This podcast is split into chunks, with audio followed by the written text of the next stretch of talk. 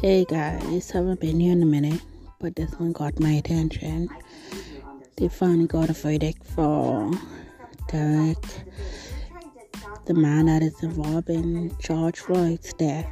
He was found guilty on second degree murder, third degree murder, second degree manslaughter.